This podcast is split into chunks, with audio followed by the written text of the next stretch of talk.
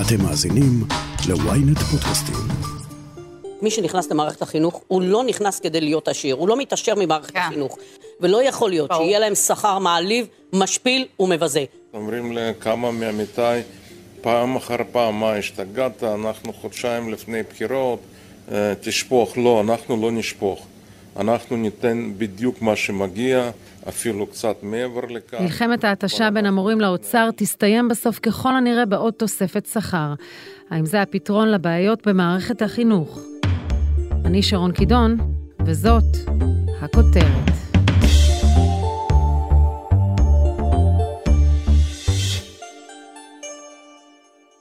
אף אחד לא יופתע לשמוע שככל הנראה שנת הלימודים שאמורה להיפתח בעוד כשבוע, לא תיפתח.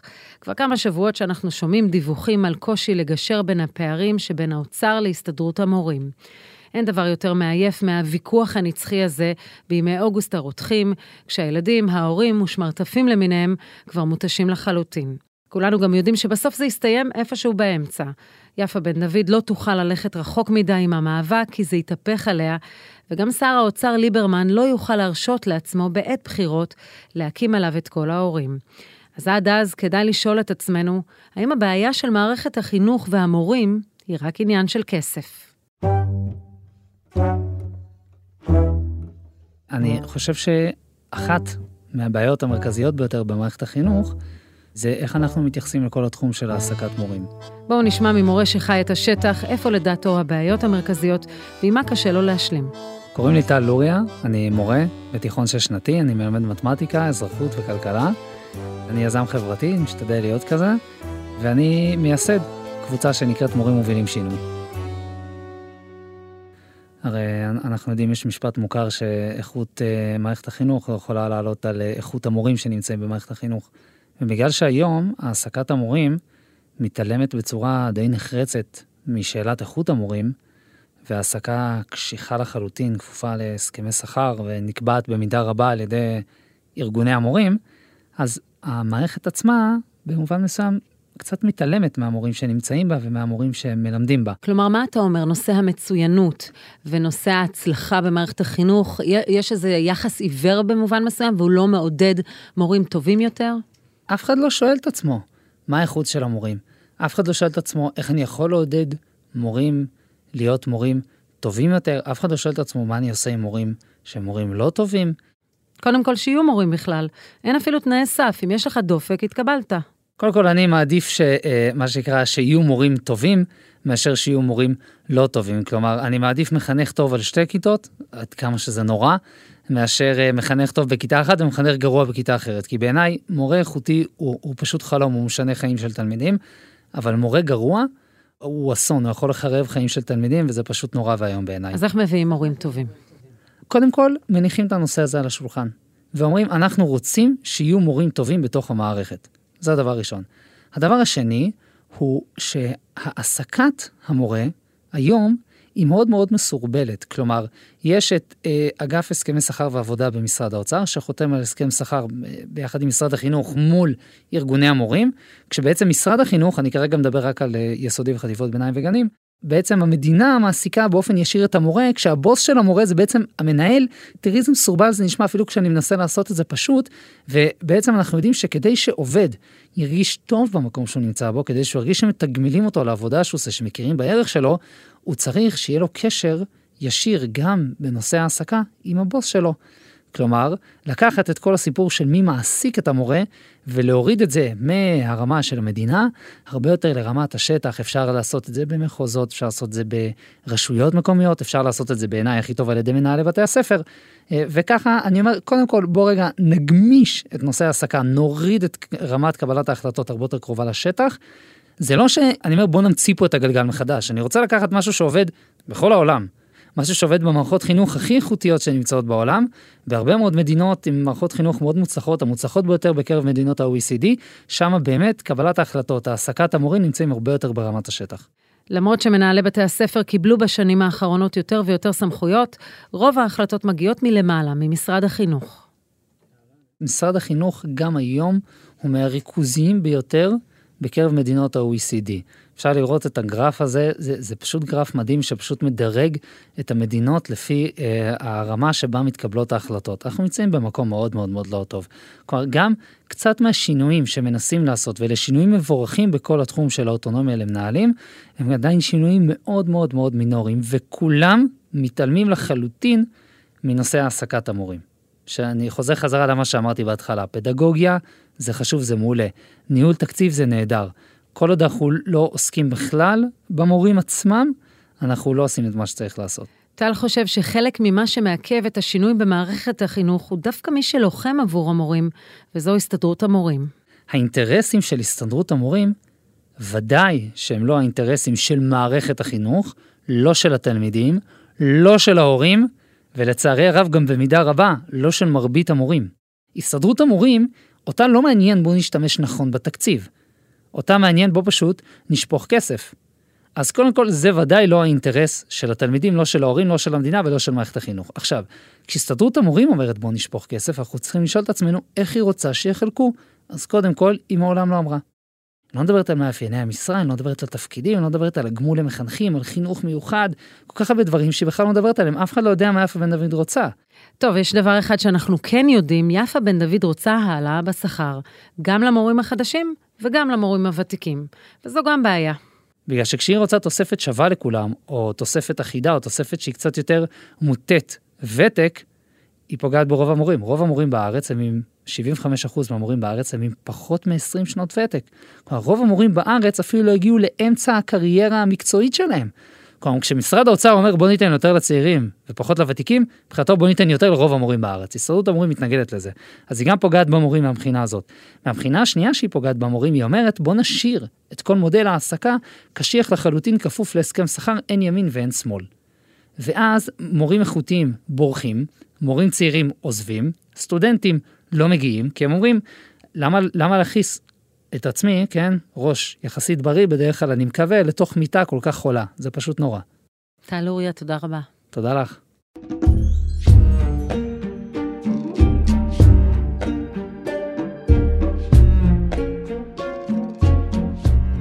אנחנו במצב לא נעים, אבל הוא לא, הוא לא חדש. זאת אומרת, אה, זה נמשך אה, הרבה מאוד שנים שמערכת החינוך בישראל היא מוזנחת. ואם את רוצה, הסיבה המרכזית, הבסיסית, היא תקציב. גיל גרטל הוא דוקטור בתחום החינוך, מתמחה בתחום הלימודים והערכה, הוא בעל בלוג ביקורת החינוך במגזין שיחה מקומית. אומרים לנו שאנחנו במצב חירום. איך הגענו למצב הזה? העובדה שהמספר השקלים שיש בתקציב הוא גבוה, זה לא אומר כלום, כי זה מתחלק לפי מספר הילדות והילדים. ובישראל יש המון ילדות וילדים, בטח יחסית לממוצע גידול האוכלוסייה במדינות uh, האחרות, ולכן גם אם יש הרבה כסף, הוא מתחלק להרבה ילדים.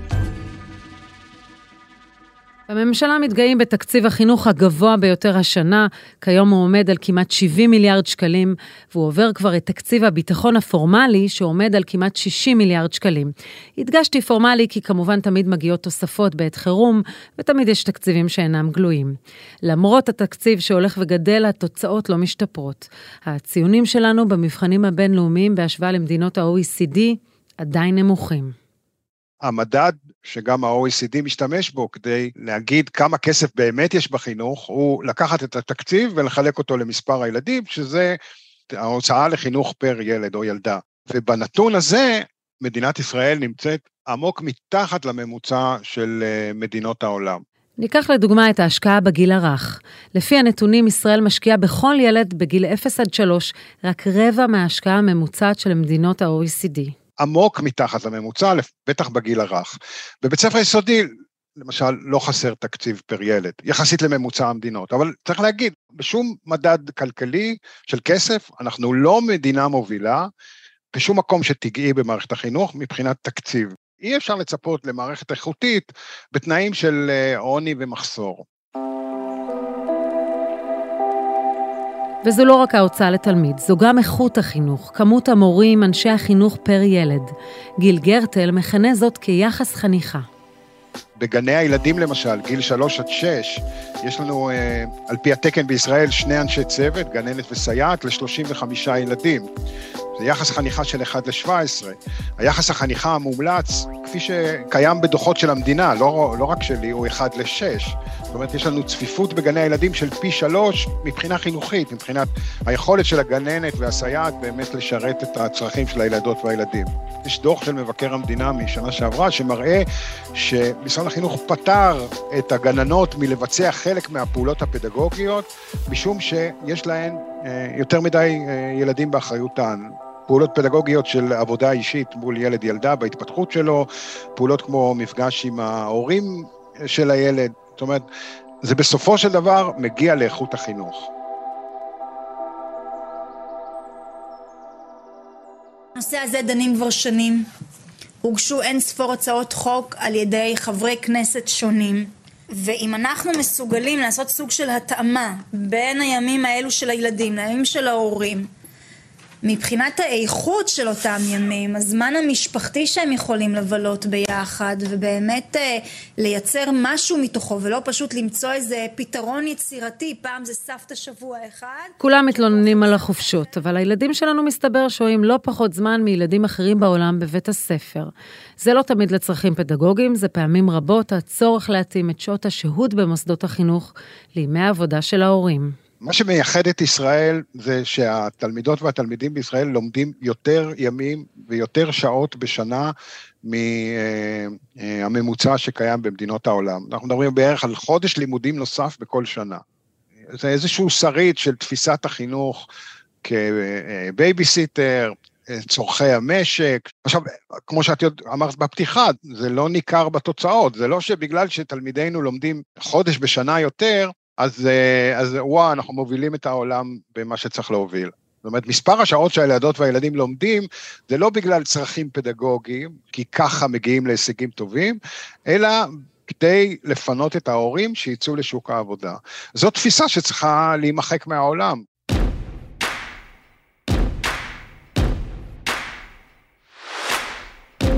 אנחנו אה, מכנסים היום אה, בפעם הראשונה את הוועדה לבחינת אה, מערך בחינות הבגרות בישראל. נגמרו הימים שילד רוצה לגשת לבגרות של חמש יחידות מתמטיקה, אבל בשל מקום מגוריו הוא לא היה יכול. האיום בירידת לימודי המתמטיקה והמדעים הוא איום אסטרטגי על מדינת ישראל.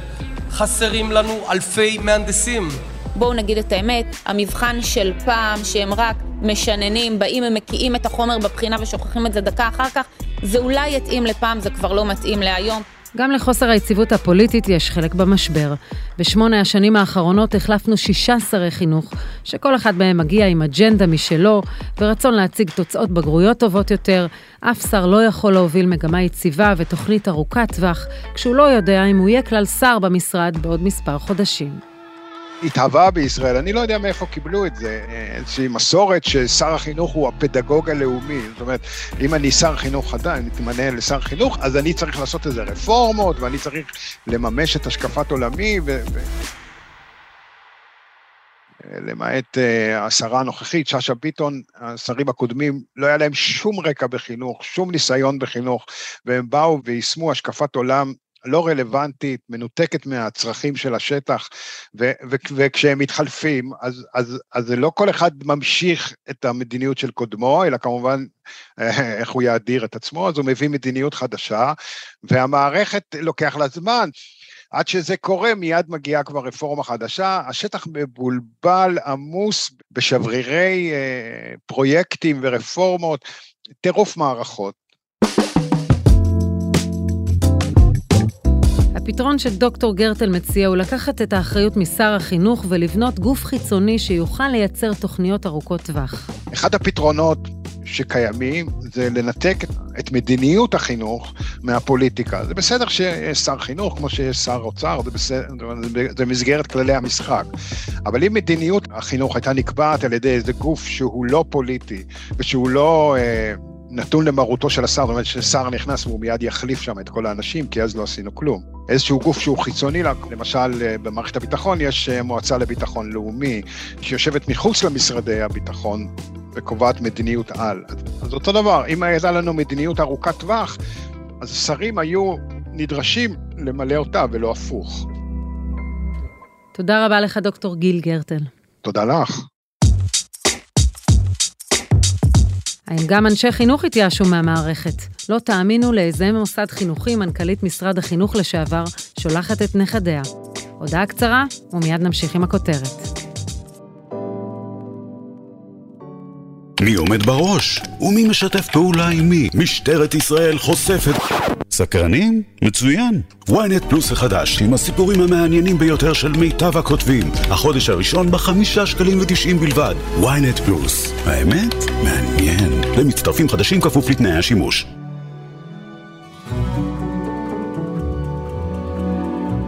תמיד הייתה בעיה, אבל הפעם באמת זה מצב חירום, משום שאנחנו הגענו לסיטואציה שבה מנהלים לא מצליחים לגייס מורים, ובמקרה הטוב, במרכאות, הם מגייסים תוך התפשרות על איכות אה, כוח האדם.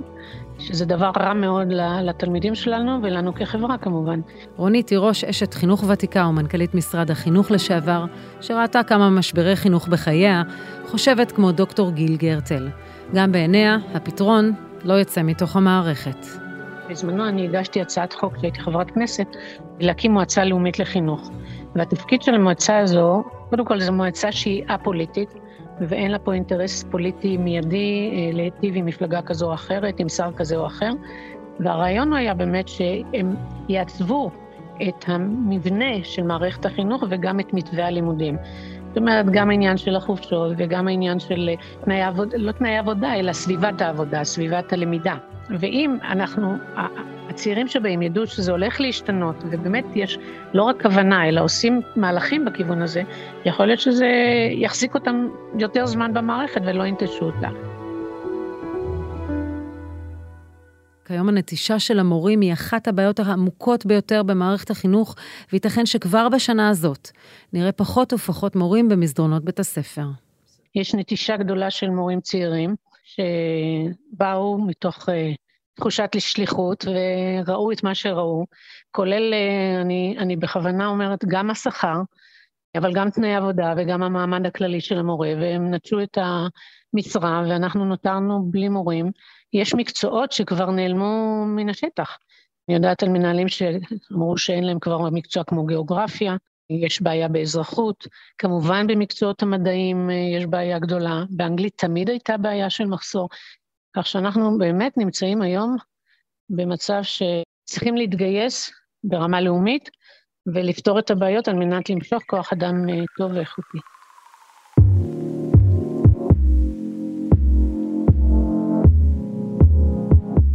איך כל זה קורה בזמן ששכר המורים ותקציב החינוך עולים בהתמדה? מתקופתי, שזה שכר מורים מתחיל, אה, עמד בערך על 4,500 שקל, אבל עם השנים זה עלה קצת, זה נכון. אבל אה, יש משהו בחברה הישראלית שלא נותן את הכבוד והמקום הראוי למורים. מורה היום נדרש להיות זמין, כמעט 24-7, לדווח להורים, הורים, הורים מרגישים אה, חופשי לגמרי להתקשר ולדרוש ולכעוס ולצעוק, ואינני יודעת אה, עוד ביטויים כאלה לא, לא נעימים. והמורים אה, מרגישים גם מופקרים. בקיצור, לא, לא נחמד לומר, הבן שלי הוא מורה, או הבת שלי היא מורה, או גננת, זה כבר הפסיק להיות אה, משהו מכבד. וזה חלק מהעניין. אז איך לצאת מהפלונטר הזה? אפילו רונית תירוש, עם כל ניסיונה, מתקשה קצת במציאת פתרונות בתוך המערכת, ואפילו הנכדות שלה מתחנכות במסגרת אלטרנטיבית. אני לא יודעת אפילו איך להציע לשפר את הנושא הזה של, של תנאי העבודה. כך נראית מערכת החינוך. אם היינו משנים את התצורה של ה... אני יודעת שיש היום אה, בתי ספר אלטרנטיביים, ששם אה, שיטת ההוראה היא לגמרי שונה, זאת אומרת, זה לא כיתה 40 או 35 ילד אה, מול מורה, זה, זה מרחבי למידה, המורה חופשי להסתובב בין שולחן לשולחן, בין חדר לחדר, בין חלל לחלל, גם הוראה בחוץ, גם למידה בחוץ. אם היינו עוברים לשיטות לימוד כאלה, כמו בתי ספר אנתרופוסופיים למשל, אה, אני אומרת את זה כי אה, באופן מפתיע, הנכדות שלי אה, מפתיע כי אני הייתי נגד בתי ספר כאלה, אבל אני רואה, הם הלכו ללמוד בבתי ספר כאלה, ואני רואה את חופש הלמידה וחופש ההוראה, וזה תנאים אחרים. ושם אין לי ספק שהמורים פחות שחוקים. רונית תירוש, תודה רבה על השיחה. תודה לך, שרון. עד כאן הכותרת להפעם. אתם מוזמנים לעקוב אחרינו בוויינט או איפה שאתם שומעים את הפודקאסטים שלכם. אם זה קורה באפל או בספוטיפיי, אתם מוזמנים גם לדרג אותנו ולהאזין לפרק על סיפורי ההסגרות הגדולים. חפשו את הפרק שי אביטל ובעיית ההסגרה. עורך הפודקאסטים הוא רון טוביה, תחקיר והפקה טס גדות, עריכה וארכיונים גיא סלם, על הסאונד עמית זק, אני שרון קידון, ניפגש בפעם הבאה.